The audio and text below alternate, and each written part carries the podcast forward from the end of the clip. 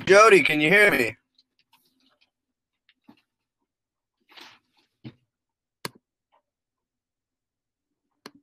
Can you hear me, Jody? I got my volume all the way up, bro. Can you hear yeah. me now? I got you, bro. What's up, dude? Nick! Jody, My boy! how are you, bro? It's been years. Dude, so long. Oh my god. I know, man. Where you at now? Hey. I'm I'm uh, still in Colorado. I'm I'm actually out in Elizabeth, uh, you know, out in the country. Cool.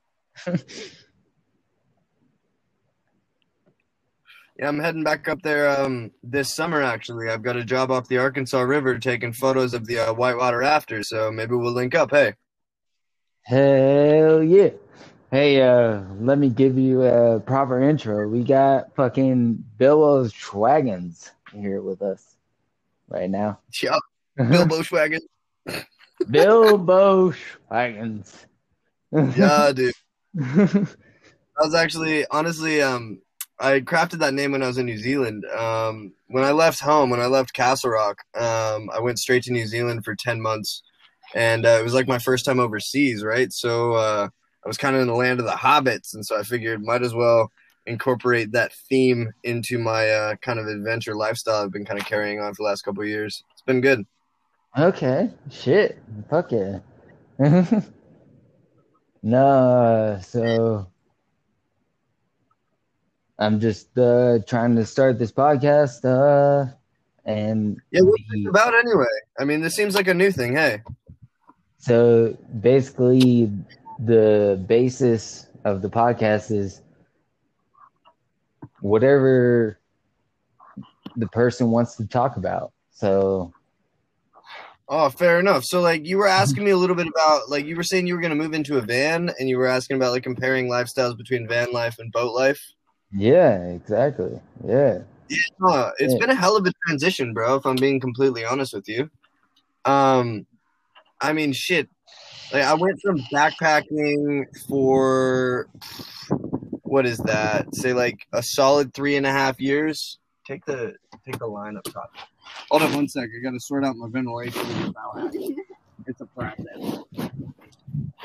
Yeah. Um, so basically, I went from backpacking for like three years, like living out of my bag through Australia and New Zealand, um, and really enjoyed the ability to like um, move around, just like you know, at the drop of a hat, be like, oh, somewhere like oh, the next city up the way is really cool, and just like check out of my hostel and kind of go up there. But um, after Australia, I moved back to Tampa, and I was working like I was basically like a normal person, so I had an apartment I was working a nine to five job and hated my life.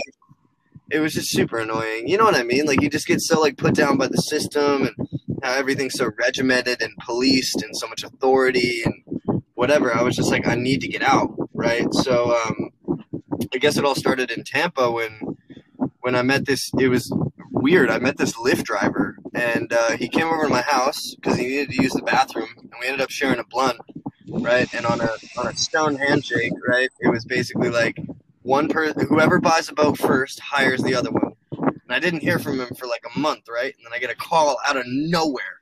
It's like 9 p.m. on a Thursday night, right? I'm working at Target, and this guy calls me, and he's like, "Hey, bro, what are you doing right now?" I'm like, "Dude, I'm in Tampa. I'm at work right now." He's like, "Okay, I need you to go quit your job. I need you to book a flight to Rincon, Puerto Rico, right now." And I'm like, "What?" And he's like, Yeah, no, I just bought a fishing boat, right? So I did that. So I literally walked, like, I hung up with him, walked to the fucking HR office, quit my job, um, bought a plane ticket, flew to Puerto Rico, and worked on a long line fishing boat in Puerto Rico for five months. Um, and that was the first time that I really experienced like the true raw freedom that the ocean can bring you. What was the day on that? Oh shoot, that was. I mean, like uh, Oh, the kind of. Oh, Jody, this is Katie. This is my crew, Katie. She's been on board with me through yeah. gale force storms. She's been through all kinds of crazy season stuff with me. She's been on board for what, like a month now, a month and a half? Yeah, That's what- still- That's what I was gonna ask. Is uh, who who are you talking with right now? Katie. Katie, what? Katie Katie. O'Hara. I'm Katie O'Hara. Um, I'm a, I guess, sailor at this point. Um, I have been hitch sailing for the last, I guess, three years. Kind of. I'm a. I live in Hawaii, but you know, I go in between the two, I guess. In, And be, in between the two, what what do you mean? Uh, Hawaii and Florida? Is that uh, not necessarily. I've never experienced Florida before now, but Yeah. uh, Like Hawaii and hitch sailing. Hawaiian hitch sailing. So I grew up in North Idaho, but my dad grew up in Hawaii. So before I graduated high school, my parents left to go back to Hawaii, and I stayed in North Idaho.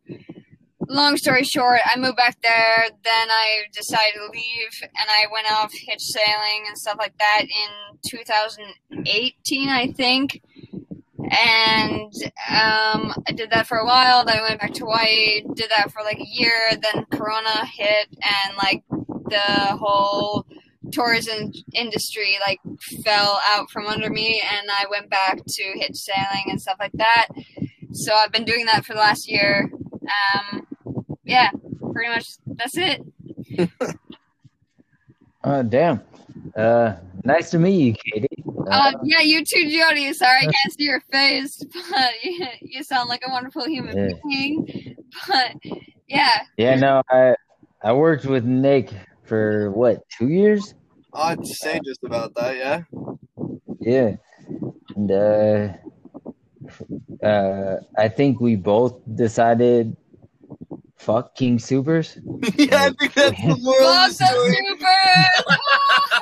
super. exactly. Like, like break away from the norm. Like, do whatever you want. That's the whole thing. Like, you make whatever you want. Like, that's that's the whole life. Like, so Jody, tell me a little bit about your van, bro. What's your plan here?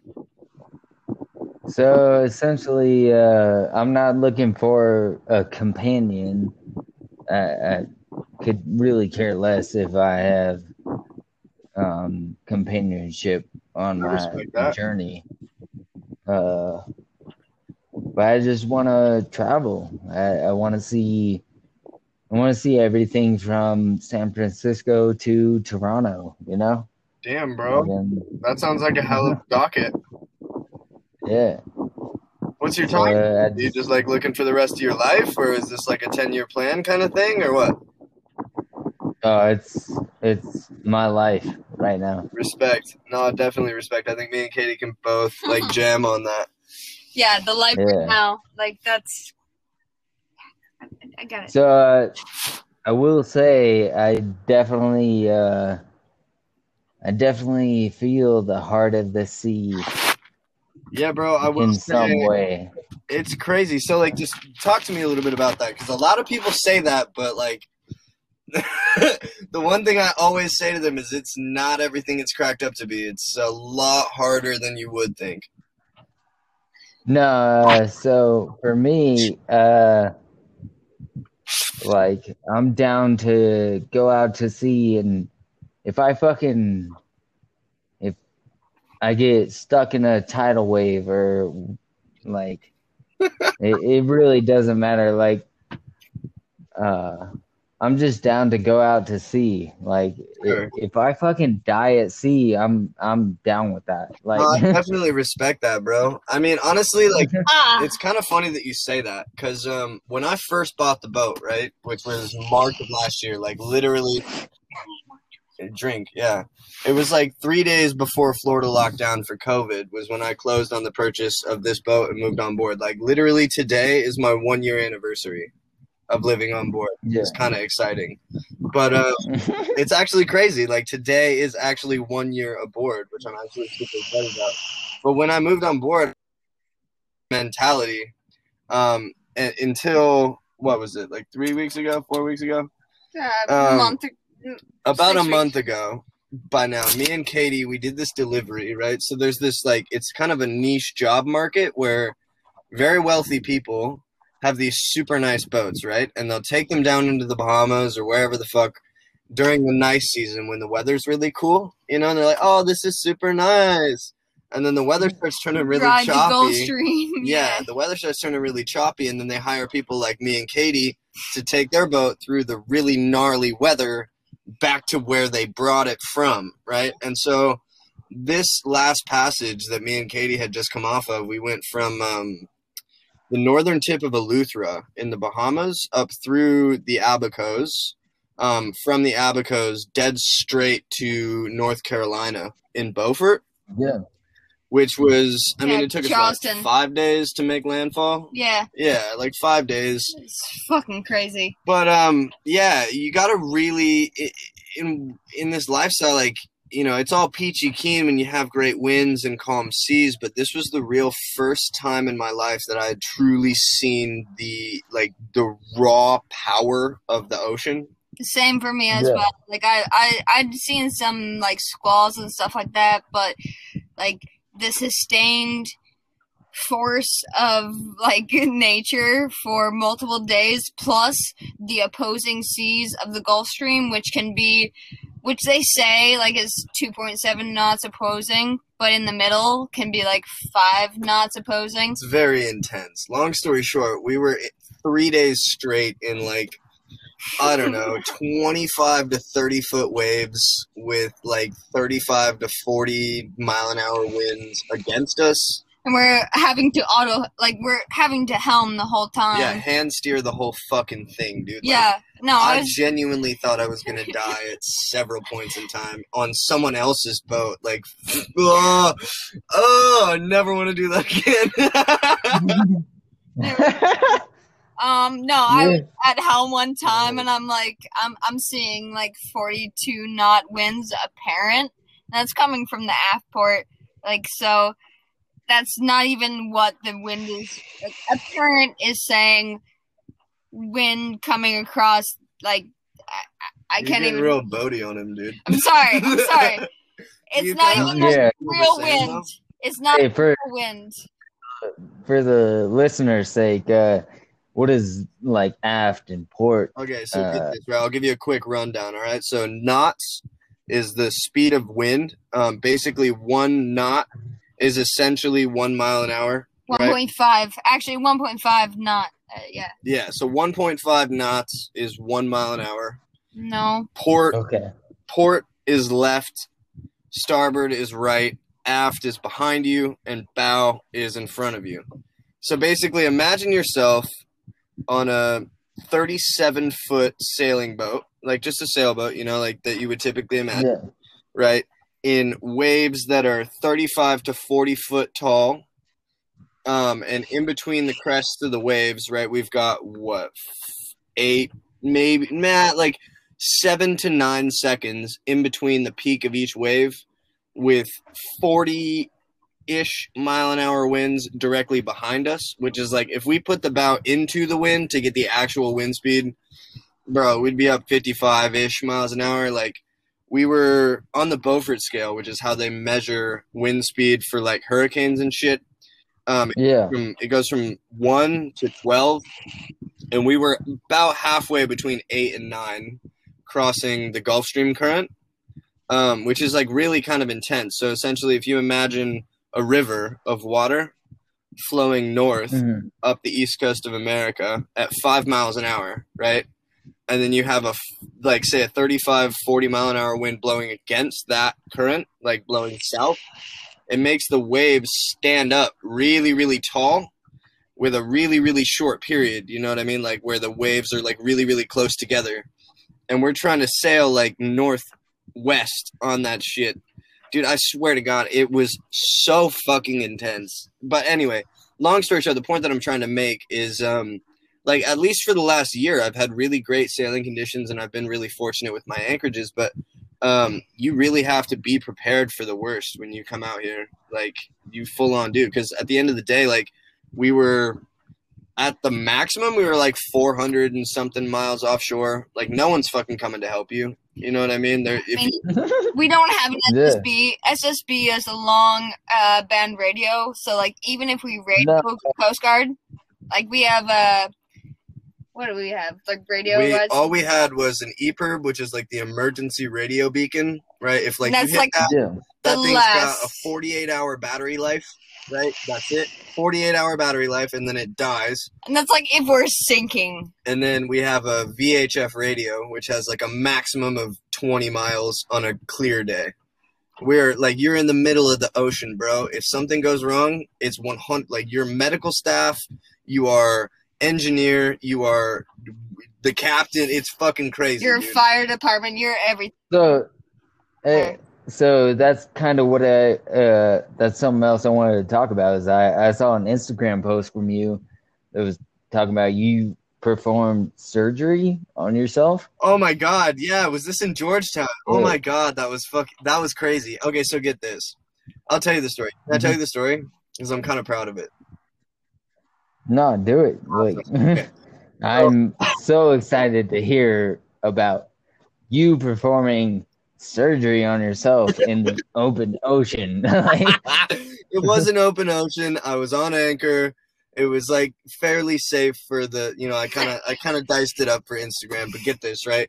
So I'm this was before I met Katie.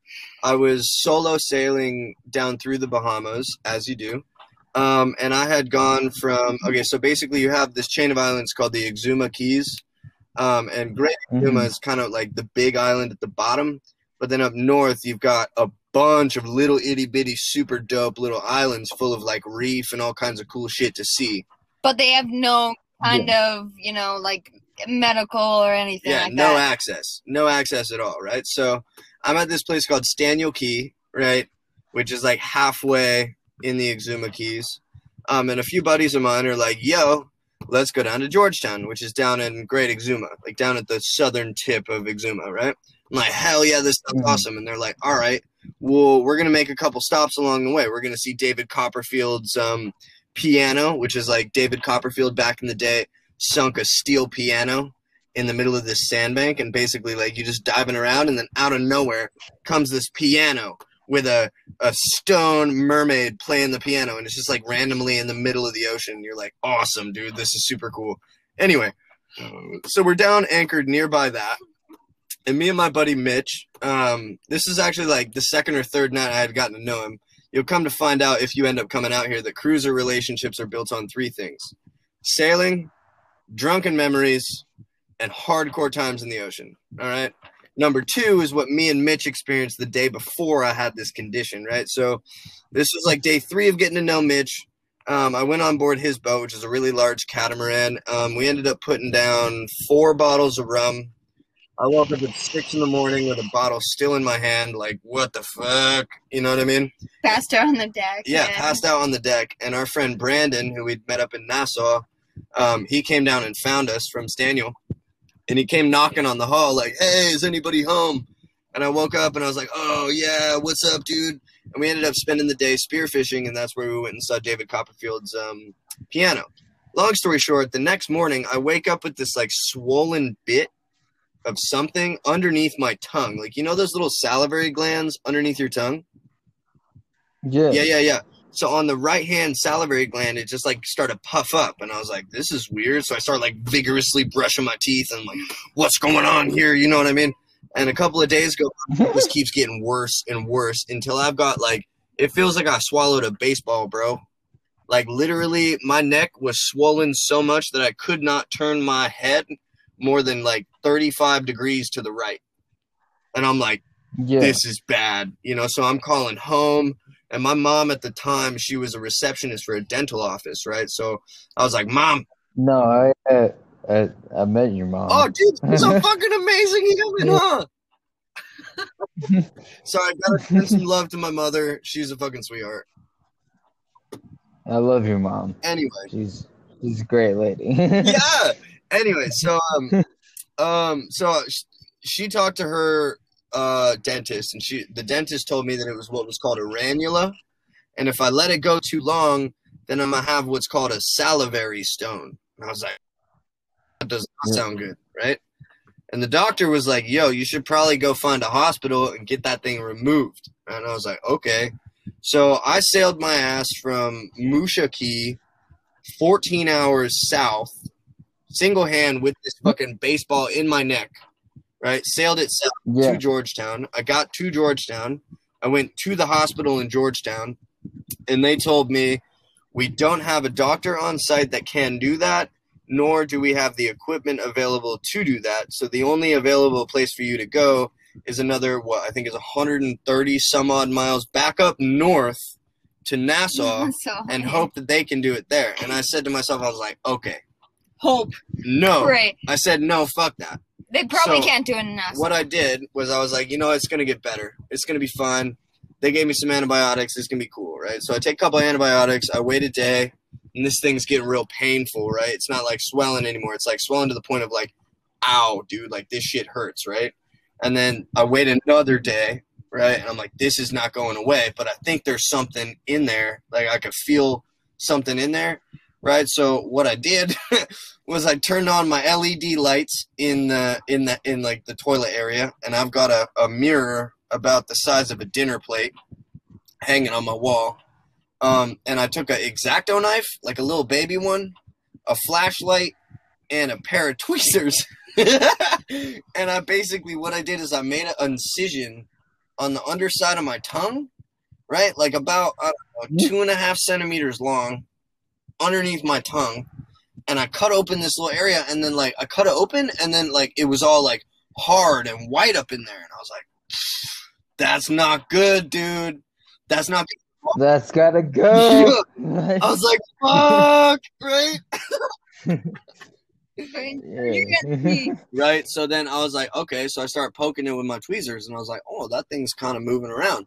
And all my research that I had done prior to, right, said that it was just a stone, right? So like what the doctor was going to do anyway was going to cut it open and pull it out, and pulling it out wouldn't fuck with anything, right? So I just kind of took a gamble, and I was in so much pain that I was like, please just let this work, kind of thing.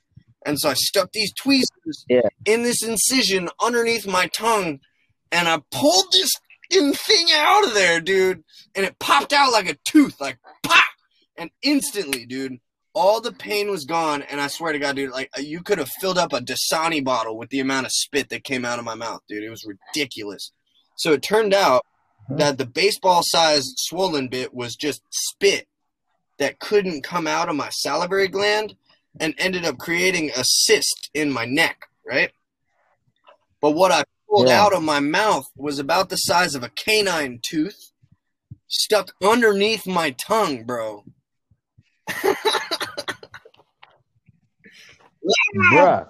that was not fun, but I'm totally operational now and um pretty uh, well versed in oral dentistry now, I guess. yeah, no, and that's uh that's part of uh what I wanted to start a podcast about is just talking to people about shit they've been through. Bro, I mean that's kind of part of being on board is like um you know like that's kind of why a lot of us that's main reason why a lot of us moved out here was like yeah everybody loves the system. Everybody loves being like you're fine. Everybody loves being um I don't know a part of a society. More so like to say that you can go to the doctor whenever you want or you can go down the street and get some fast food or you know there's a gas station everywhere you know? But the adventure in Yeah. life really lies outside of that you know um but the dark side Yeah. of that kind of coin is the fact that you're away from all of the access you're away from doctors you're away from you know food you're away from fresh water you know what i mean so you got to be able to kind of provide for yourself out here and it comes with some uh potentially uh costly Adverse. consequences yeah adverse consequences adverse effects. But what I want to say, like on the other side of it, is that in the cruiser community, and I'm sure in like the, you know, what is it called? What, like, like the van life the community? van life community. Like you find your people. Like that's the whole thing with the cruiser community is that like you interact with all these other people that you come up into anchor you drop your anchor and you can cruise around and you can like talk to all these other people and and everybody wants to help bro. It's everybody weird. wants to help and everybody wants to help each other. Like so if anything goes wrong like with your boat or whatever like they're going to give some insight like into what has gone wrong and what ironically they enough, know. ironically enough man the day after I pulled that ranula out of my mouth, I was so hyped about it that I threw it in like a little vial and I went to this little cruiser beach, which is like it was actually cool because in Georgetown it's like one of the only places that has like an actual bar that has bartenders The fish on a beach. No, chat and chill. Chat and chill. Oh. Yeah, Oh, like a bar on the beach where you just like drive your little tender boat up to the beach, put an anchor in the sand, and then you can just like walk up to the bar and there's only cruisers there, right? So I walk up to the beach the next day. I'm like, look at what I did! Like this is awesome! I was so proud of it. And um, and of course he keeps on drinking alcohol Yeah, because, like, what? It sterilized the wound? fuck yeah, but Something point like being, I learned that fucking two boats down from me was a licensed dentist. with all of the shit, all of the like the the stuff to numb it, all of the tools and everything. It's just like the ultimate piss take.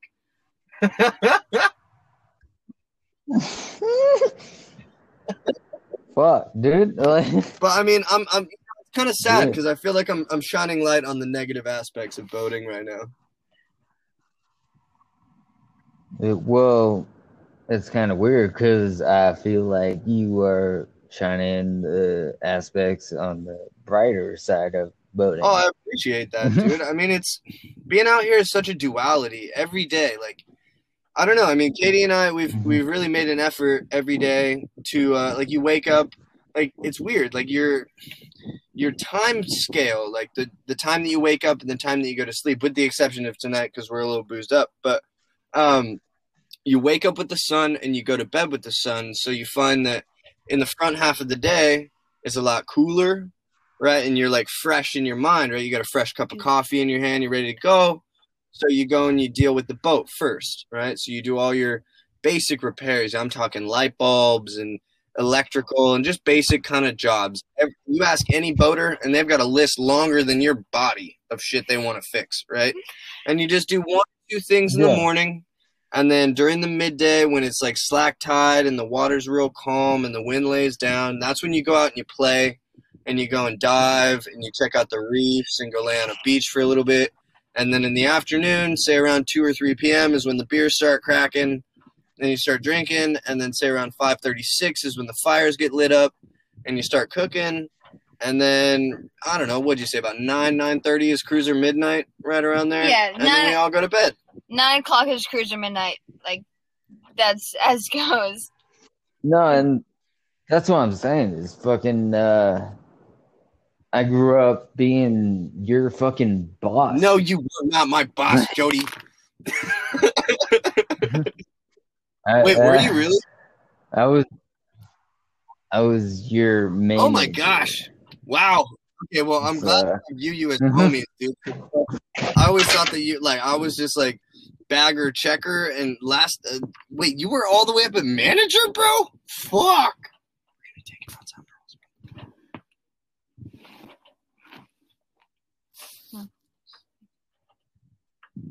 Can you hear me?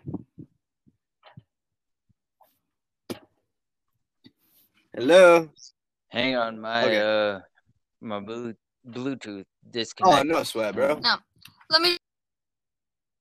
Okay, he's giving you like yes, we have to work in the morning and stuff like that, but the the fact is that like any kind of project on a boat uh, creates like at least eight to ten more projects. That's the whole thing. Like any project you start, you're gonna see like a crack somewhere, and you're gonna be like, "Oh, I gotta fiberglass this. I gotta like do this or that." Like it, it's gonna become something more. That's just how it goes.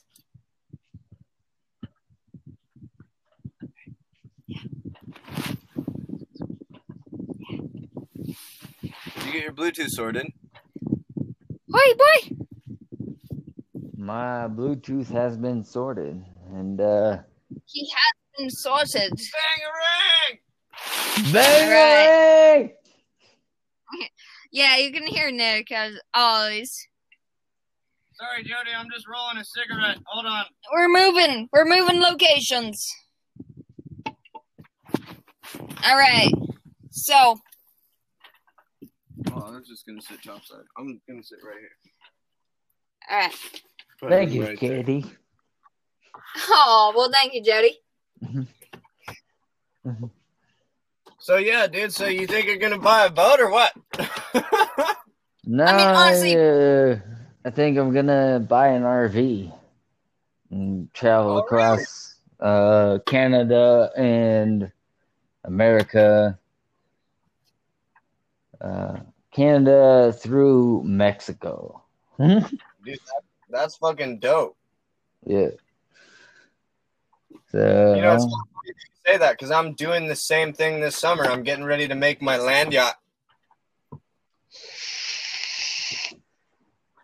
what?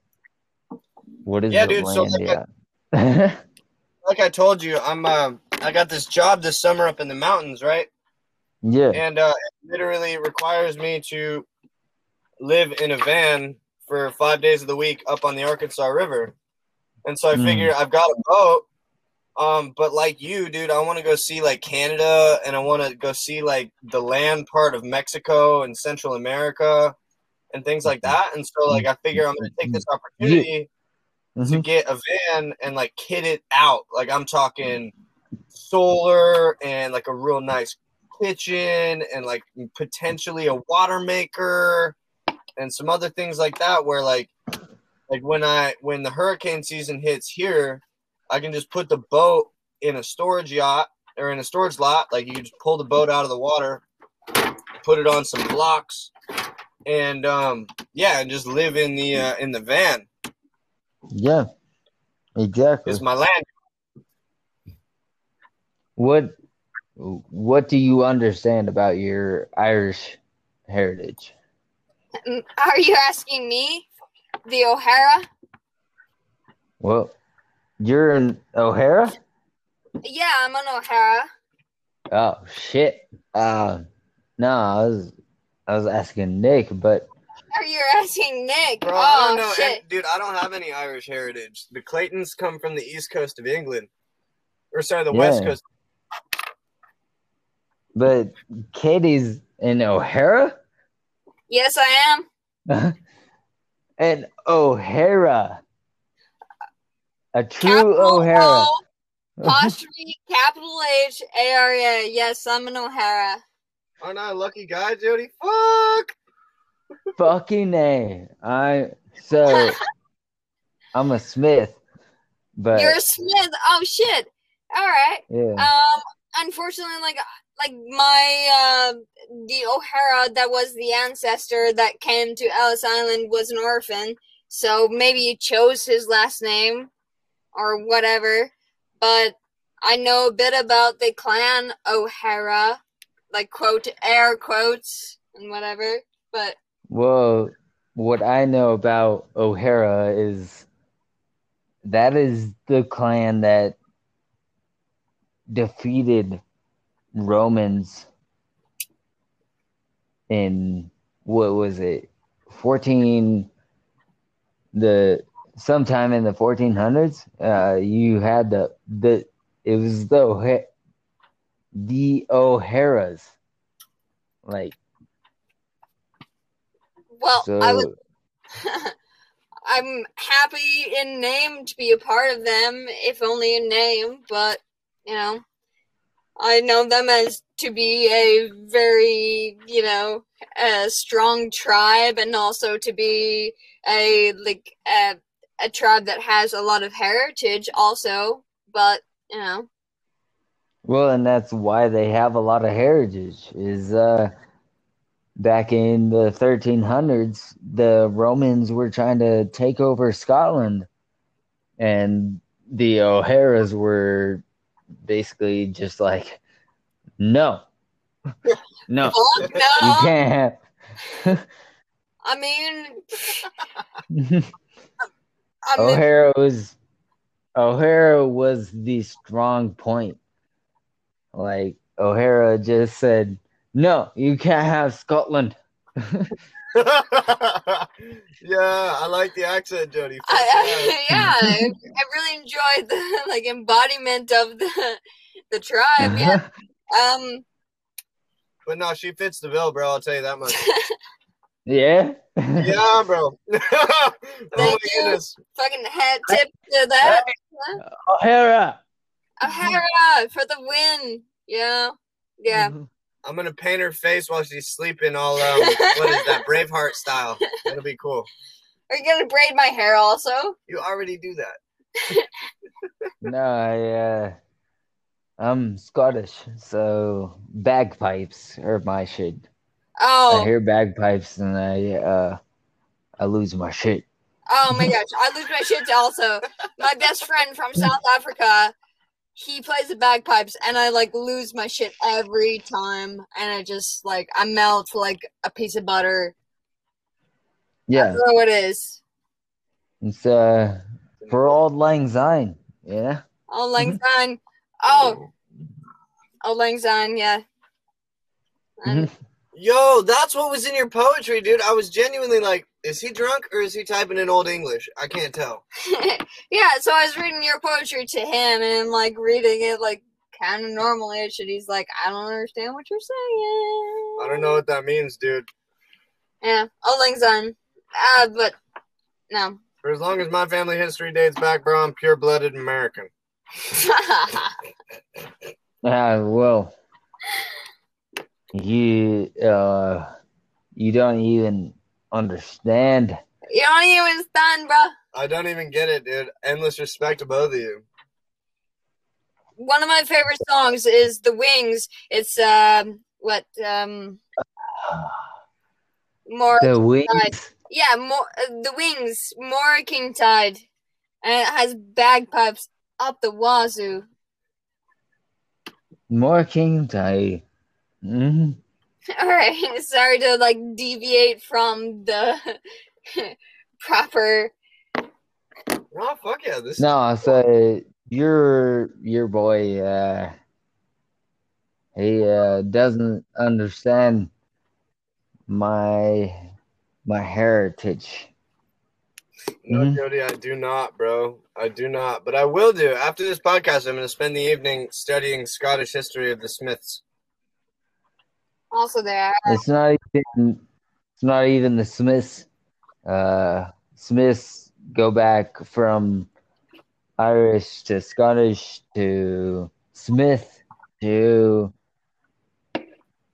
everything in um English heritage. That's Uh, dope. It's convoluted, yes. Yeah, you know, we all interbreed and such like that. Fucking inbreeds. I mean, That was rude. that was not. That was super rude. Sorry. That's the Yuengling talking. Well, like I'm super rude. Oh, okay, cool. No, he's being kind of crooked and such, but you know, as to do. No, uh, um, I'm actually happy to be super rude. Um, Ah, we all That's- speak rude. I mean, like, uh, break the normal constraints of society and such like that. So, I. Well, what? So that's the thing is everybody thinks that the American way is the constraint of a society. And it's like, no, I'm I'm a fucking asshole. I'm I'm a I'm a be what I want to be in my Hell society. yeah, bro. Same as me. We're Mhm. pirates in training. Mhm. Yar! Mhm. But yeah, no, you hit the nail on the head, bro. It's just um it's about non-conformance and I think that's a massive um it's like a massive culture shift I've noticed nowadays. Have you?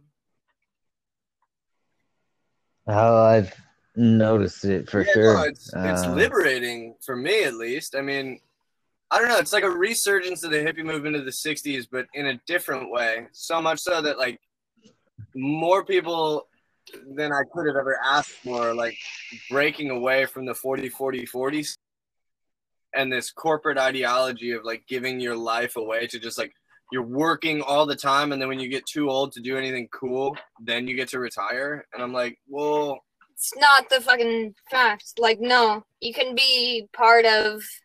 You can break out and do whatever you want. You just have to make that move for yourself to break out from the ideology that is our society.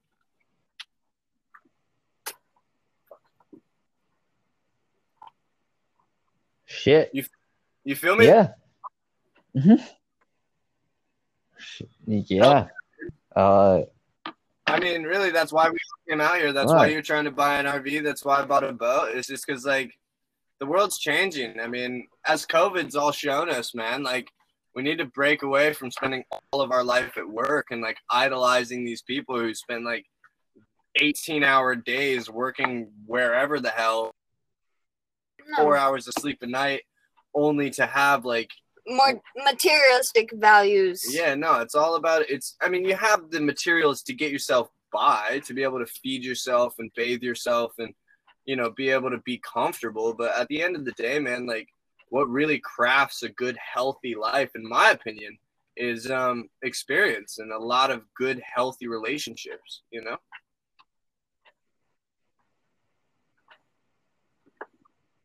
Dude. Yo! Dude! Screaming to the rooftops. Exactly. Like, because we do not live a conventional life does not mean that we can't like cook a proper meal and like from basic things and like cook a natural meal and Right. have yeah yeah. Sorry, you're We're not living a conventional American life. Yeah, not the white picket fence, fence, 'em. not that bullshit that like you have to have like a lawn and like that's cultivated by the French. Like the French. I'm sorry. I'm sorry to get into that, but the French. That is where it started. Is the French? They like started like building up these gardens and stuff like this, and like they started building up these lawns, and that's where it all started. The white picket fence. No, I just But I uh, will say in I the want grand, to live my life outside of sorry, go that ahead. shit. No, I uh, I just fuck the French, fuck the Italian. Well, I'm not, not saying fuck the French. Like they have great bread and cheese and stuff like that, but you know, uh, Oh, and wine. Don't that's about and the wine. and their wine. Sorry. Hey, hey, I'm not saying the French don't have good food. Oh, and our like let's not get like past that, but in reality, like in like your you know daily reality, that's where the whole lawn situation cultivated from, and that's where like the American reality of having a lawn and a, like a flower garden and like having a white picket fence cultivated from. So from that is where it, we should deviate from and how Although, like in like okay, so we're shitting all over the French, which is definitely due. but I will say that, like, on an ideological, Hey, right, uh, you're very right in saying that, like, nowadays the cultural shift is moving away from, say, the corporate ideology, the American ideology of like the white picket fence and etc. However, what I've noticed I'm- the people that I've so sorry, so what I'm trying to say is, let's just get away from cultural ideology altogether. Like, let's just look at America as a Sure. whole. Uh, you know, pillars, um, and say, okay, well, America fucking sucks. Uh, I wouldn't but- say that much, and I'll I'll tell you why.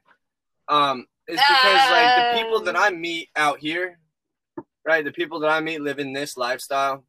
The one thing that they do care most about, above anything else, is their individual, true, raw ability to do whatever the fuck they want. And let's be completely honest, when we look at the birth of the American, uh, what do they call it? The American experiment was the the American, American experiment, man, was these people over here. Like, think about it, right? You're coming over here from England, being completely smothered by this crown and all this fucking authority and all these rules and all this stupid shit. And then they just take you and they spit you into this big, massive, huge, giant continent and say, you still have to obey our rules. But there's no one there to police you. And what happened? America was born. And what I've noticed is that that true, just genuine at its core, I hate to say the word because it's kind of cliche, but freedom is something that everybody out here, every cruiser I meet, you talk about someone telling them what to do or some sort of Coast Guard regulation or some sort of law that you could get a ticket for, every single time they're going to look at you and shake their head and say, What are they going to do? We're all the way out here. We're in the middle of the ocean on this beautiful spit of land. I'm going to do whatever I want to do as long as it doesn't impact the environment, as long as it doesn't impact the people around me, as long as it doesn't, you know, negatively impact the shit that I care about. You know what I mean? And I think that that facet of the American ideology is something that's really shining through in this new shift is the fact that yeah, we don't have to sell our lives to these businesses or these corporations or any of this massive shit. We can really just be true individuals and just do what we want to do as long as A, we respect the environment and B, we respect our neighbors. You know what I mean?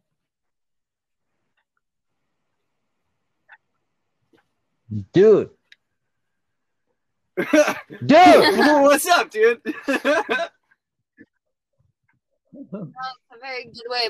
You just explained everything um, anarchy in the U.S. is trying to agreed. Explain. And like anarchy gets a bad rap because it's all like hardcore guns and all kinds of crazy shit. But like, really, man, I've never been an anarchist. No, no, no, no. In the Not boat about life, guns. It's, in the it- cruiser, hey, in the cruiser lifestyle, that's Not not about what you encounter. What do you think, Jody? it's not about guns. it's about getting the power Agreed. to the people. Understand that the people of America embody 80% at least. Uh, I think it's so you're gonna take 80% of America and say, hey, 80 or 20% of America wants guns. It's like, well, 20% of America is only like Uh, 20,000 for hypothetical people. sake, yeah. So you take 20,000 people and you pit them against 20 million people. And you got, it's, it's not a war. It's, I don't know. They're like, you can't call that a war. That's gonna be, uh, I, what would I don't know, like a freaking some Jody- massive Hey. tidal wave, bro. anarchy. Jody, it's not it's not necessarily about guns. Yeah. It's not necessarily about like but it's about people realizing their ability to break free and embrace and more. We to break free. sorry, sorry. Embrace a more sustainable lifestyle than they have right now. Full stop. Yeah, no. Uh, me and my companions, we, we're, we're here. We are the anarchists of America. And yet, people see us as a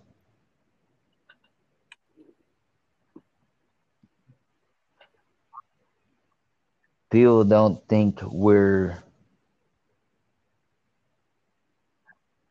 a true organization. Nah, I mean it's been portrayed that, but it's not. We're not, man. It's an ideology that just like it's surprising how much of a mass of people carry this ideology of sustainability and lack of authority and genuine respect for one another. Like it's not a difficult concept to digest, and it's even less of a difficult concept to carry in your daily It's life. You know what I mean? not. The fact that people are over here being like, "No, you got to submit to Big Brother. You got to submit to social media. You got to submit to these large corporations." Like people are over here being like, "No." It's just oh yeah, making our own energy, making our own water, being sustainable. Like, dude, all we're trying to do is just live peacefully. And it, fuck, it's it's about time that we stopped all this border and corporate bullshit, dude. We're humans on the planet Earth. Let us just stay here for a second.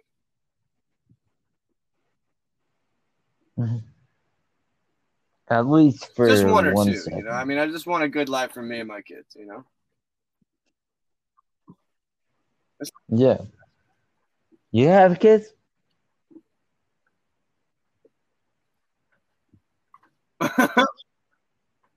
No, Yeah, God, it- Jody.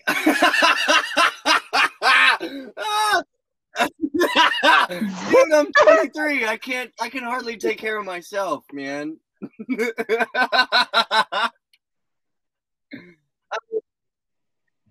Nah, I'm Oh. just wondering. You know, I'm I'm only 26. if I had children, they'd be beautiful little sand babies, thinking the same thing I do. But at the end of the day, you know what? The funny thing is, okay, so right? Okay, cool. So like, are those kids where in Colorado, like, do they have phones and iPads and are pretty well connected? Yeah. Yeah. For me, Yep, when I see yep, when I see someone below the age of fourteen glued to their phone and like jiving on TikTok, it like physically makes me nauseous. Do you get the same thing, or is it just me? Yeah.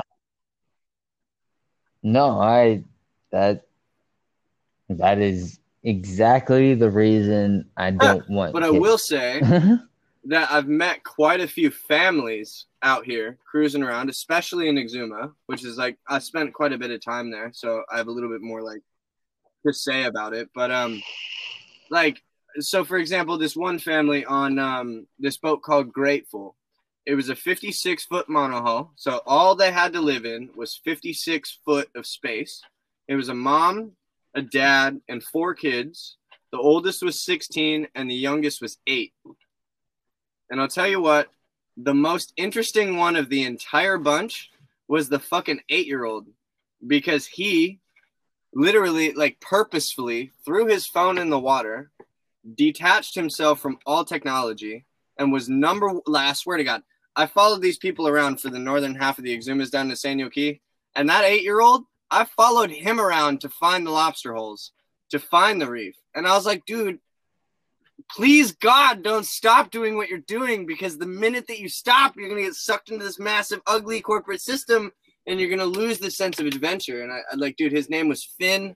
He's the coolest, coolest kid. Shout out to Finn on SV Grateful, dude. He's a homie. But like, point being is these kids who are raised outside of this culture of technology and mostly just technology at a young age is what kind of fucks us. But realistically, these kids have so much to say and they're so well versed in really applicable, mechanical, tangible shit that is really useful. You know what I mean? And I'm like, dude, you're so young and you're you're so full of information. Just capitalize on that in a in a physical sense. Take that to the Well, physical world. You know at what I a mean? at an early age.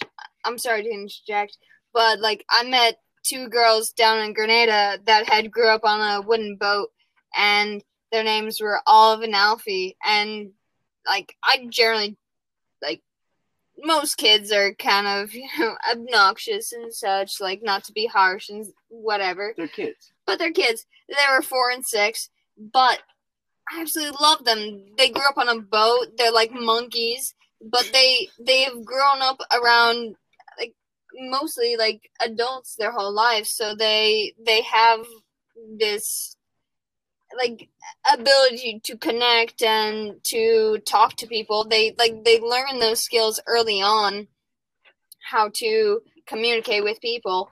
So like those are like some of the first kids I've ever connected with as far as like, you know, any kids go.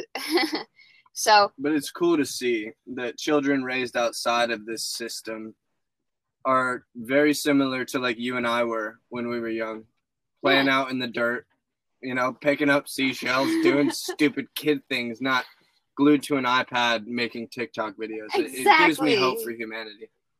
exactly. Shit, I was picking picking up my kneecaps off of sidewalks. Exactly. Like we like rode scooters around, shit like that. We fell, and like our parents had to like call us in from outside. Like what? Like these kids nowadays, I don't know what they are. Hey Jody, But, like- what what happens when the streetlights go on?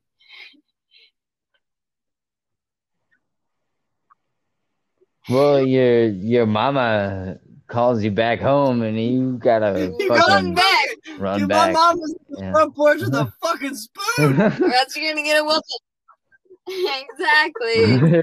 Exactly. I mean, I'm 23 and I can say this, and I'm really glad that I can say this, man. Right? I'm glad. Fuck. We're losing no, I, culture. We're uh, losing things. whatever like as as a woman like if ever i was to have kids these days um the only way i could foresee to have children that would have a a bright future like not necessarily like that like that's pretty harsh to say but to have many skills growing up and such like that is to raise them away from society. Like and one of those ways is to raise them on boats that is amazing. That is amazing. Or all- in RVs. or RV, yeah. So yes. so uh, Katie, what is what is your skateboarding. oh on i love skateboarding? skateboarding. I remember the first time my dad put me on a longboard. I was five years old and he rode me down like a hill and stuff like that. He's like you're gonna be a skateboarder well? then again my dad grew up in huge hawaii so You were just saying that you wouldn't want your kids um, out on the streets after 8 p.m. Oh, or shit. whatever. well yeah that's that's a hard like role to play because you know i'm i'm young as i am so It's not that we wouldn't want them there. It's more so just the uh, the fact that we know what that means when the streetlights come on. It's time to go home. It's a good thing. But fuck, dude, the best memories I ever had as a kid was staying out past the streetlights, bro. exactly yeah no um Yeah, yeah yeah yeah, yeah. riding the skate skateboard, like Yeah. fucking bombing down hills, all that kind of shit. Like, I love that. I love that. Like, so like, there's nothing to be detracted away from living on land and having that kind of experience.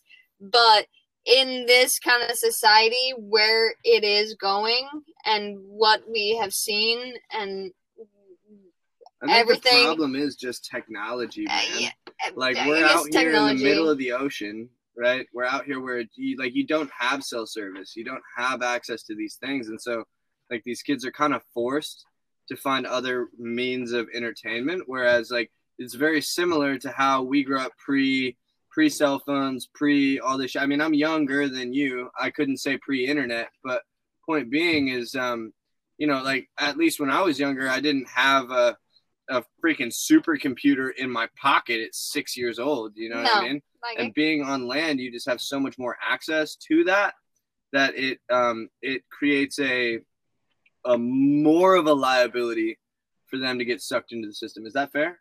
Yeah, yeah. So trying to create a a I wouldn't say like necessarily a barrier to your children, like your hypothetical children and stuff like that, but uh, I don't know. Like, I, I don't feel that raising a child in the suburbs in like having a like a digital device like a smartphone like is placed in front of their face from the early ages is the way to go. Like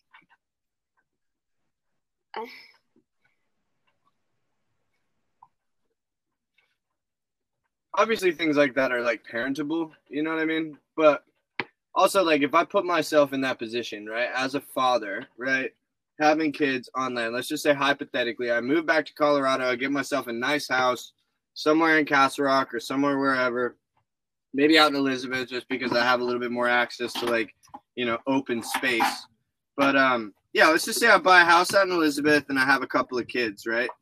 I would genuinely feel a little bit conflicted because when my kids go to school and when my kids go and interact with other kids their age, their social dynamic is more often than not built around this social media concept, this TikTok and mm-hmm. and the Facebook presence and all these memes and etc., which is obviously not a bad thing. I love this shit. Don't get me wrong; it's great entertainment, but that's all that it is. Unfortunately, what the younger generation is kind of fixating on is the social network and i would feel bad as a parent in one sense that they're uh, they're less able to interact with children their age on a day-to-day social dynamic level whereas i know in my heart that i'm setting them up for a longer term success right? So it's like a double edged sword of like I want to set them up with because like children have a massive life. You know, you, you want to set them up with the dirt and the the play and the imagination and and the the youth of being a kid, and you don't want them to be polluted by social media and technology and all this bad stuff. But at the same time, like when I'm thinking about my childhood, a lot of things that made what I did amazing was the fact that I had kids my age around me who also wanted to do those things. like So- ride bikes and like Exactly. go out into nature and But like what- fucking crawl. what I'm seeing trees. nowadays with kids on land is that they're so submerged in the social network and interacting with each other on a digital um, like facet of life that none of the other kids would want to go out and ride bikes with them. The other kids would want to go catch crawdads or catch mud puppies or go chase cattle around or whatever the shit that I mean I know I did when I was younger. You know what I mean? But the Dude, fact the that general stupid shit that what we like young see- people do. yeah, what we see out here is like these kids who like there are definitely other kids out here in the cruiser community, but because these kids are more so indoctrinated with interacting with adults, um, being called to have like higher level conversations, being called to explain themselves in a deeper way than just 100 of a tweet would allow. Um, they're being called to go out and experience these beautiful reefs and all this wild beaches and all this wildlife and stuff because like they literally don't have cell service. I find on a personal level, at least in the last year of traveling um, on the boat, it's that these kids I meet have just deeper understanding of of